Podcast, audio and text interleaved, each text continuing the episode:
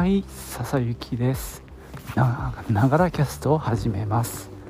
この番組は自分大好き59歳の私笹雪の声のブログ声の日記です。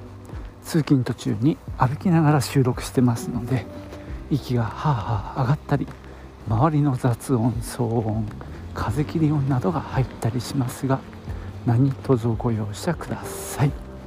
というわけでここ2日ぐらい寒いっすね。今日は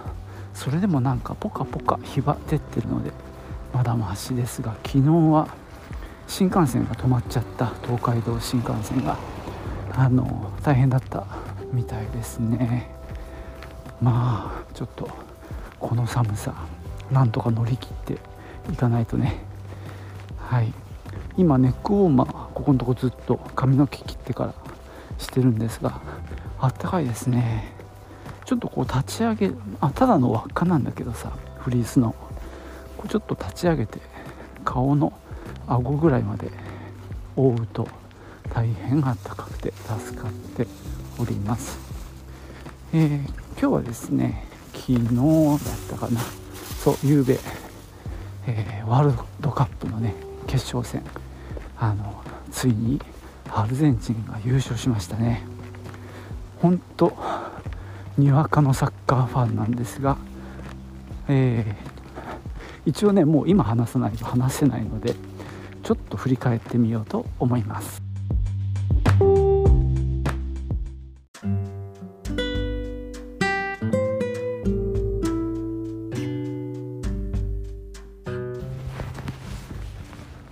えー、今回もですね、えー、気が付いてテレビをつけたらすでにアルゼンチンが1点入れていたっていうとこから始まってですね。で何だろうこのワールドカップの中継ってさリプレイが少ないよね。あの決定的シーンをなかなかこう見せてくんないのよ。どうやって入れたかわからないまままあ、ずっと見る羽目になっちゃうんで。結局翌日のニュースとかでね見逃したとこは確認したりしてんだけどえっとこの一昨日かえっと3位決定戦も、えー、見ました。あのー、そう。一応全体を振り返るとですね日本が戦った4試合は今回全部見ました。まあ、自分としては快挙ですね。あの結構夜中の試合なんか見てなかったしね。そこまで応援する熱量がなかったんですけどね。今年はちょっと例年になくまああのもう突破できないかもしれないっていうところもあってなんか逆に応援に熱が入った感じですね。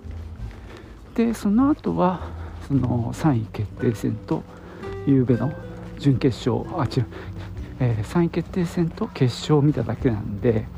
まあ6試合しか見てないんですけどね。好きな人はいっぱい見てると思いますが。まあそれでもね非常に面白くて、えー、3位決定戦も、まあ、決勝もレベルの高い試合を堪能することができましたね。本当昨日の決勝はあの見てて本当にドキドキハラハラというかワクワクするような試合でまあ俺にとってはどっちが勝ってもいいんだけどねそれでもやっぱりメッシが勝ったっていうのはなんか嬉しい気がしました。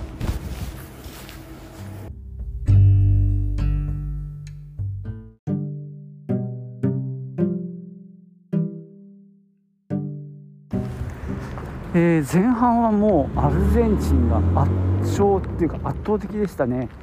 で2点目も入れていやフランス大丈夫かななんて思って後半に入ったんですけども、まあ、後半もねずっと、まあ、僕の見た感じでは、えー、アルゼンチンが押してて、まあ、フランスはなんか制裁を書いてました。光ってたのはやっぱりメッシ選手ですね。僕はメッシ選手をちゃんと見たことがなかったんで初めてその試合の中でやってる姿を見たんですがめちゃくちゃもうなんか走り回ってましたね、えー、あっちに行ってこっちに行ってボールをこう結構ね果敢に取りに行くみたいな姿がなんかしょっちゅう見られてでボールを持ったら持ったでねこう的確なパスをしたりとかもちろん保持力もすごいですよね。こうなんかその敵のディフェンダーをさこの引き剥がしていくというかああいうテクニックもすごいしいやこれがやっぱり一流選手なのかっていうのをあの本当に見れたのは幸運でしたね。ただあれでした。あのエムバペ選手もうすごかったですね。あそこからもう同点になっちゃったからね。1点入れた時になんか流れがわって変わりましたよね。あまだいけるかもみたいな感じになってえっ、ー、と PK であれかな同点になったのかな。まあ本当おおすごい。なんか いやこれねえフランス勝てそうもないななんて思って見てたんですけどもね。いや本当勝負は下駄を履くまでわからないっていう言葉が本当にそのままでしたね。いつ何が起きるかわからない。2点差っていうこともね多分後半の結構最後の方ですよね。30分過ぎてたような気がするんですけどね。1点2点取ったのは。であれですよ。延長戦もさ確かまずアルゼンチン入れたじゃんね。あれもすごかったなと思うんだけどあれ結局メッシが入れたんだっけ？ですよね確かね。もうなんかさこの最後の最後メッシが入れるドラマみたいな感じであの見てたんですがでなんだっけ俺 ABEMA で見てたんだけどあの解説の本田もあ本田選手。まあ元だけどさ。もうこれでいいでしょ終わりでなんて。あのまあ多分心情的にメッシを応援してると思うんだけどね。まあきっとリスペクトしてるだろうし。まあ俺はそこまでじゃないもんでさいやいやいやまだまだ分かんないよって思いながら見てたら本当にまたあの同点になって。いやすごかったですね。なんかめちゃくちゃな熱戦で。まあ PK はね時の運だっていう人もいますし俺もそうかなと思ったんだけどやっぱあれかなキーパーのレベルが違ってた気もしましたね。このあの弾いて入れられちゃったりもするんだけどそれでもアルゼンチンのキーパーって体が動いてた。感じがしたからやっぱセーブできたもんね。いやでもすごいなとなんかねこのすごい試合を見れてよかったなって思ってます。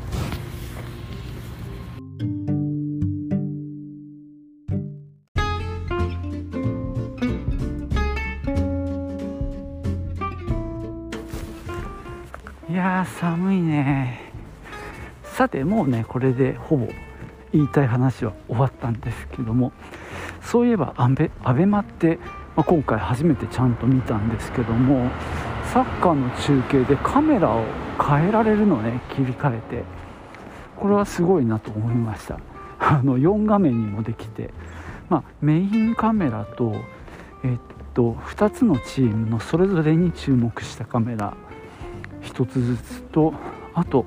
上から見るカメラ。割と全体が見えるような。何だろう。多分上からワイヤーで釣ってんのかな。そんな4画面あって。しかもその4画面をまとめて見れるというのがあって。すごかったな。ちょっとその上から見たの。上からのカメラしばらく見てたんだけど。やっぱよう分かんなかったね。普通の感じの方が僕には見やすかったです。でも慣れたら上から見た方がいろんなプレイヤーの動きが見えておもろいなと思いましたね。まあそんなことでね、まあ、今回ここまで、まあ、一生懸命見てたのはまあで日本を応援するっていうのが一番の理由だったんですけどなんでここまで応援したかっていうと 実はちょっと仕事も絡んでてまあこの機会にねサッカーのゲームを売りたいっていうまあ思惑があって。まあ4年前もやってるんですけどね。あのドイツのティップキックっていうねサッカーゲームがありましてもう再来年100周年を迎えるっていう歴史の長いゲームなんですけどね。まあせっかくだからこの機会にちょっと売りたいなと思ってまあおまけをつけるキャンペーンなんかをやったわけね。で輸入元の人にねその前に1回電話してあのどうですか？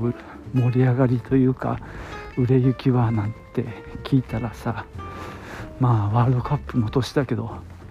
なんか全然全然ですよみたいな話になってて。で日本が勝つと売れるっていうんですよ。あの勝ってる間は盛り上がるからね売れるんだっていうことでまあ日本の頑張りに期待したいっていう結論になっちゃったんですけどもまあねちょっとあのおまけの反則品をもらって反則品って販売促進のねおまけをもらってあの今ならおまけがつくよなんていうことをまあなかなか出だしあの渋かったんですけどもやっぱ日本チームが勝ったことでおかげさまで例年になく売れましたね。今回は本当やってよかったなって思います。まあ目標の数にほぼ達したので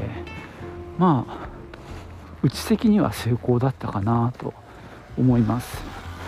まあ、こういう世の中の動きに、まあ、乗っかっていくってやっぱ大事だなってまあ思いましたね、まあ、乗っかってってもさあの大して反響がないことの方が多いんだけどね。でも結局のところ乗っかっていかないとその参加していかないといいのか悪いのか分かんないんだよね。だからとにかくこう来たボールを打つしかないみたいな。今回やめとこうとか言って見送ってたらもうねヒットを打つことはできないんでまあそういう意味では今回まあ懲りずに参加してよかったなと思ってます、まあ、そんなのもあってねあの日本チーム頑張れっていうねあの損得も入ってましたけどね、まあ、でも本当日本もいい戦いを見せてくれてすごく良かったですね。また4年後が楽しみです。ということでワールドカップ素人の、えー、総括終わりです。じゃあまたね。チュース。